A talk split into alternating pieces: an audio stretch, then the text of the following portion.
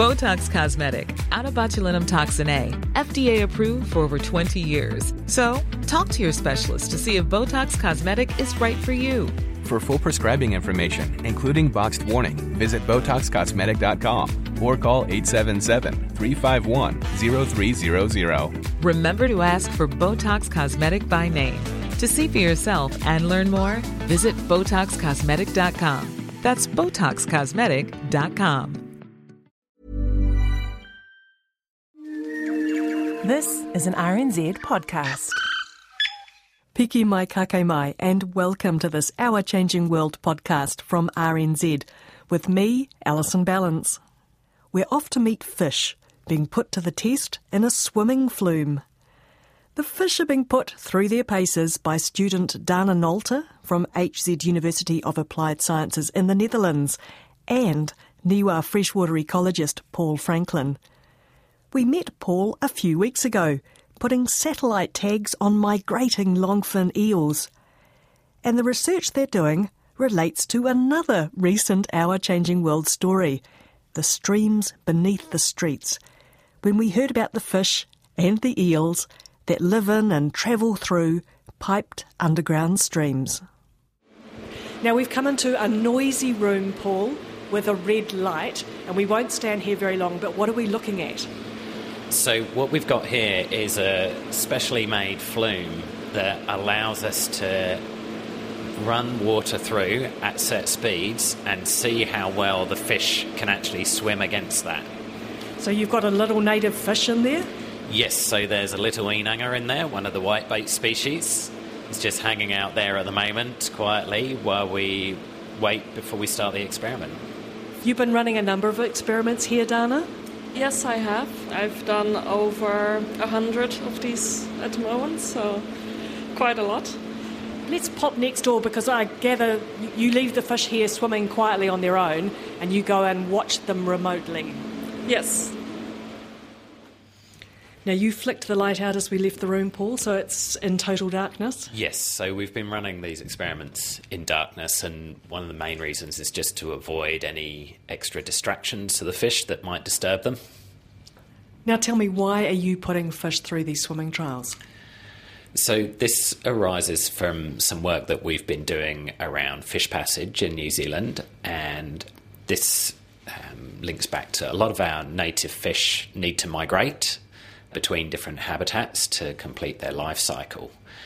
And lots of the infrastructure that we put into streams and rivers, like culverts and weirs and dams, can obstruct their movements. So, what we want to try and do is design those structures in a way that better allows our fish to get past. But to do that, we need to actually understand how well the fish can actually swim under different conditions, how fast they can go, what things they avoid, what they like. So we can help design structures better to get our fish through. So, what are we looking at, Dana? Yeah, it's currently swimming at a lower velocity. It's looking quite comfortable. It's kind of swimming around and exploring a bit. But as soon as we'll turn the velocity up, then it will be more difficult for the fish and it will tire out quickly. So, low velocity, how fast is it? This is 0.2 meters per second for the fish swimming velocity, so the water velocity is actually lower than that. So, what's that in kilometres an hour? 0.72 kilometers an hour. And you're going to turn the speed up? I'm going to turn it up to 0.8 meters per second, which is 2.88 kilometers an hour. Okay, so that's quite a big increase in speed, particularly Yes. when you're quite a little fish. Yes, so at 0.8 metres per second, that's quite a challenge for these little fish. And the work we're trying to do here is figure out how long a fish can actually swim at a given speed. So at this sort of speed, we wouldn't expect them to be able to swim for very long. Oh, there's some bubbles coming through, so here it goes. As you can see, now the velocity is flying really fast through there, and the fish is being able to work really hard, and it's swimming pretty hard, and eventually it will give up, which it's pretty close to now, so we'll stop that experiment. Well, giving rallied. it, it's, yeah, it's rallied and given it another go now. But that's because the velocity slowed down, so it, the fish can actually recover. But what you can see is at a really high velocity like that, they can't swim very long at that speed, and so that also means they can't swim very far at that speed. So if you can imagine something like a culvert running under a road that might be 20, 30 or more meters long, if you've got a really high water velocity like that running through it, one of these fish has absolutely no chance of ever getting to the other end. Because culverts tend to be long and smooth, there's nowhere for a little fish to hide, there's no little eddies it can pop off into and have a rest. That's right. The normal way that people design culverts is to get water from A to B as quickly as possible because you're trying to improve drainage and avoid flooding, which is completely understandable. But exactly those conditions are the complete opposite of what our fish need to actually get through somewhere.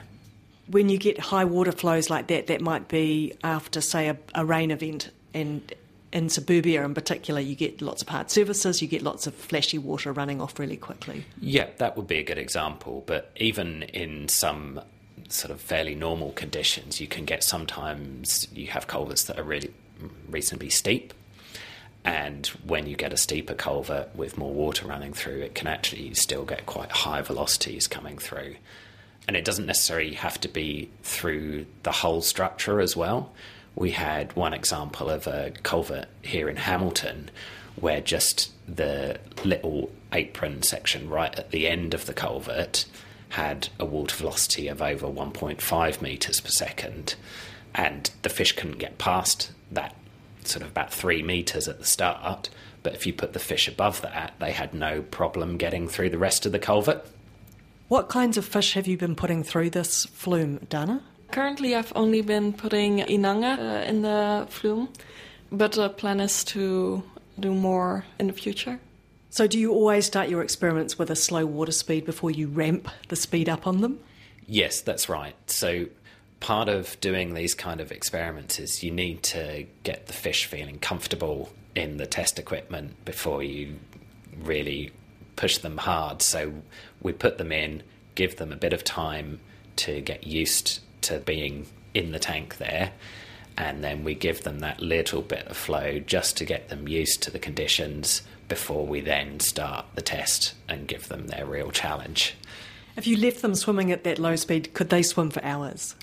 Yes, so Dana has been trying that just recently with a few of them at the very low velocities. I've tested on 0.4 meters per second velocity, and at that velocity, the one that I tested can swim for uh, 2 hours and 40 minutes. So that's quite a long time. What's the temperature of the water in there? So at the moment, the fish are being tested at 18 degrees. Uh, but what we're looking to do in the future is actually run some experiments where we test them at different water temperatures. And why? Well, out in the wild, obviously, the water temperatures in our streams can vary quite a lot from quite cool right up to really quite warm in some of our sort of more exposed lowland streams. So we want to try and run them under conditions that they would be experiencing out in the wild. And does temperature have an effect on their ability to swim? Based on some of the experiments that have been done with other species overseas, it certainly looks that way. So we are expecting to see differences um, as we run them at different temperatures.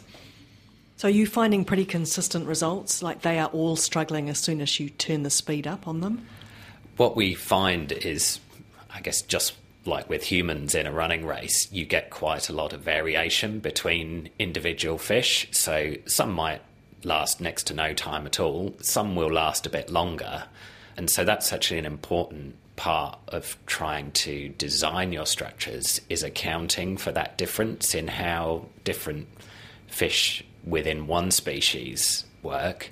But also, then, when you start to take account of multiple different fish species, all that have different capabilities, that have different swimming styles, and so on, it makes it quite challenging to actually find a solution that works for everything.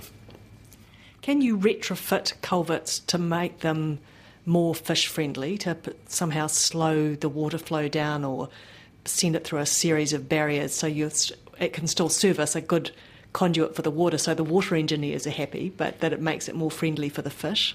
Yes, that's certainly what we've been trying to do. So there are a few different um, solutions that are out there that people have been trying to test. The main principle that they're based on is increasing the friction within the culvert to help slow the water down. And so one of the most common things is installing what we call baffles. So the ones that are sort of recommended in the fish passage guidelines that were launched last year look like little rectangular blocks that are all set out in a grid.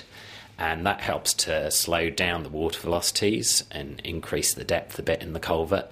And it allows the fish to swim up in between those blocks and they can actually rest in behind the blocks as well. Tell me a bit more about these fish passage guidelines. So last year we uh, launched a new national guidance document.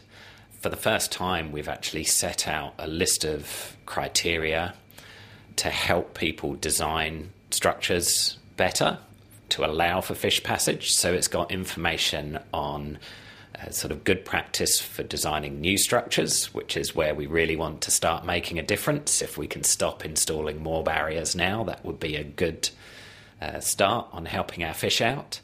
But also, we've got information in there on how to try and fix some of the existing structures, or at least make them slightly less bad for our fish. I remember seeing something on social media. It was probably a few months ago, and it was a, a new culvert under the Transmission Gully motorway, which seemed to fail in being a good fish passage in that it had a, a big drop between where the stream came in and where the culvert actually was.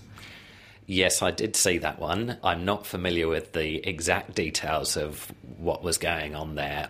My understanding is that that may have been consented before the guidelines were launched, and so unfortunately, we are still dealing with new structures going in that don't meet the guidelines.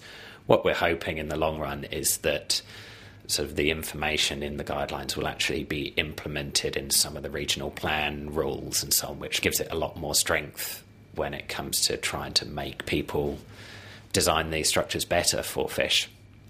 Now, we've still got that little fish swimming. Is it back swimming at its low water speed, Dana? I've completely turned off the velocity. So it's just kind of uh, exploring and relaxing a bit. This is inanga. What other species are you planning to do in here? So we'd like to try uh, quite a range of different species and also different ages of the different fish. So we've so far been doing adult inanga. Um, once we get through to the white bait season, we'll try and do some of those really small white bait inanga as well, because obviously when they're coming into fresh water, they're actually encountering these barriers quite close to the sea. So we want to know how they cope under those conditions. But we'd also like to try some of the other whitebait species like banded kokopu and giant kokopu. We'd like to go into some of the bullies species. So things like redfin bully and common bully are some of the easier ones to get hold of because it's more difficult to test fish that we can't get lots of. But also um, juvenile eels as well, so elvers.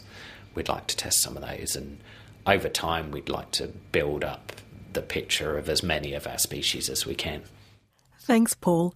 That was Paul Franklin from NIWA. And we also heard Dana Nolte from HZ University of Applied Sciences in the Netherlands.